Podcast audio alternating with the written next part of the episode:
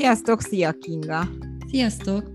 Az anyaság témáját tovább boncolgatva ma az anyává válásról fogunk beszélgetni.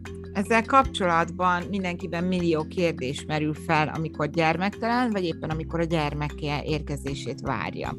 Milyen érzelmekről lehet itt beszélni?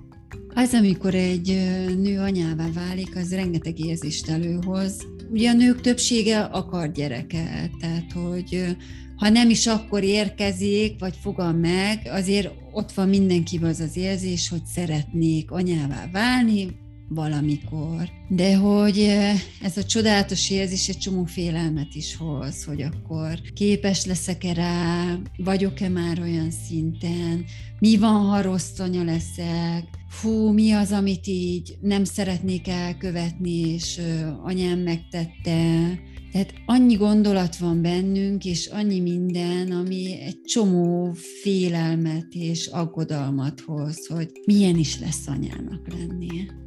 És mitől válunk anyává? Onnantól válunk anyává, hogy megszületik a baba, vagy akár már a terhesség alatt is beszélhetünk arról, hogy anyává váltunk? Vagy van a születés után egy időszak, ami egy folyamatta? Tehát, hogy ez, ez így egy dolog, ami megtörténik, vagy egy folyamat?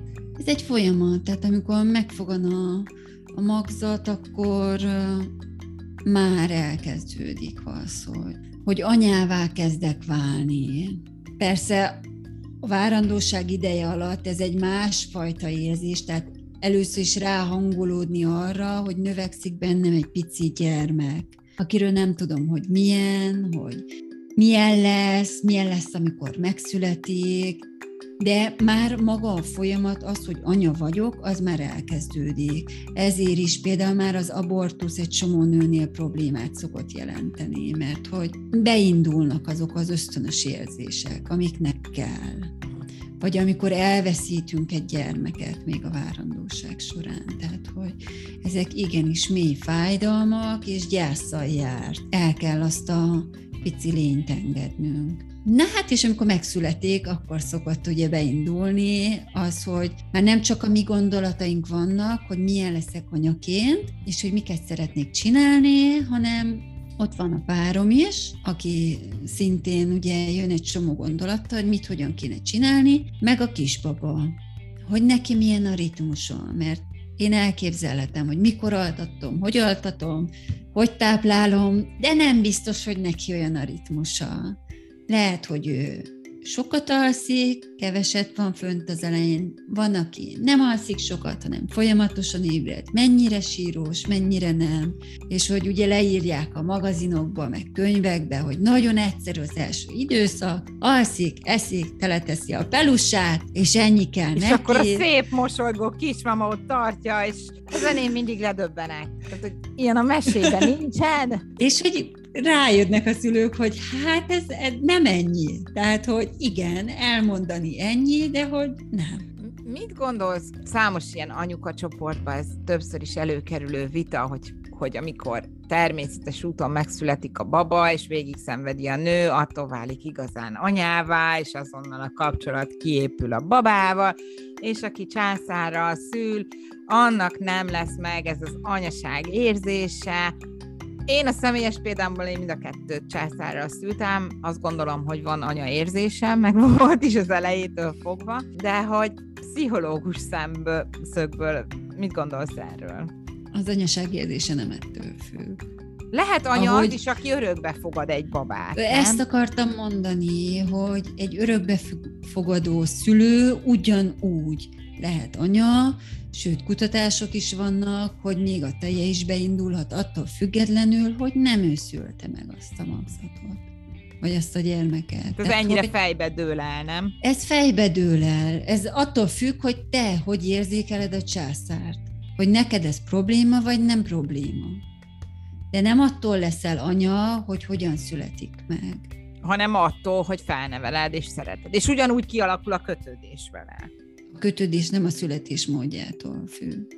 Na, ezt akartam hallani. Mert hogy az anyuka csoportokban néha előfordul ilyen véremenő vita erről. Jó, vitatkozhatnak, de, de nem. Meg a másik nagy vita téma a szoktatás, hogy attól függ-e valami vagy sem. Nem a szoktatás a lényeg, hanem a táplálás módja. ahogy megfogom azt a gyermeket, ahogy tartom, maga az az érzés, amit én átadok. Na ezt ahogy akartam fogom. mondani. Hogy most a mellemet adom neki, vagy egy cumis üveget adok neki, nem ez a lényeg.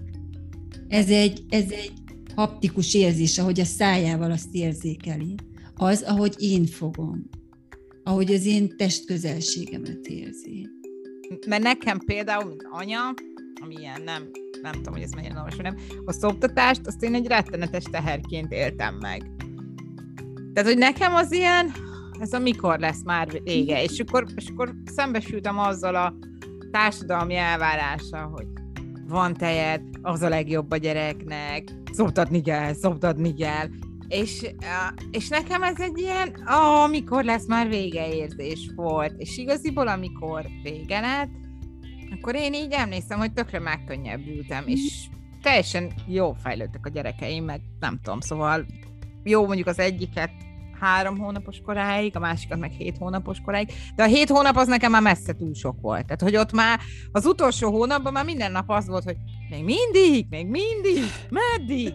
És, és, és, itt, és itt egyébként nem tudom, hogy más is volt ezzel így, de ez nekem okozott komoly lelkiismereti problémát így az anyába válással kapcsolatban, hogy most akkor én nem váltam jó anyává, ez rossz, amit én gondolok, vagy, vagy, vagy ez milyen érzés?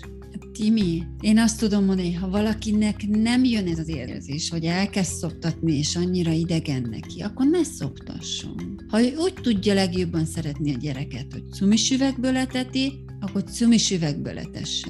A gyereknek az kell, hogy azt érezze, hogy az anyja szívesen táplálja. Nem fogja érdekelni, hogy most cumis üvegből etetted, vagy cicin nőtt fel. Nem ez érdekli. Az érzelmi környezet érdekli. Az érzelmi környezet.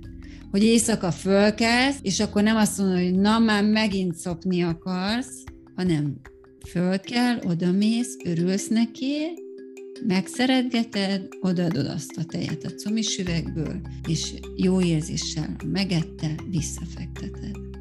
Szerintem ez egy nagyon fontos beszélgetés volt ma erről a témáról, mert én azt gondolom, hogy ezzel nagyon-nagyon sok nő szembesül, és csinál lelkiismereti problémát, és emészti magát, hogy, hogy akkor ő most elég jó anya-e, és, és, és ezt annyira jó hallani, hogy, hogy tényleg csak az érzelmek számítanak, és nem a szetetés módja.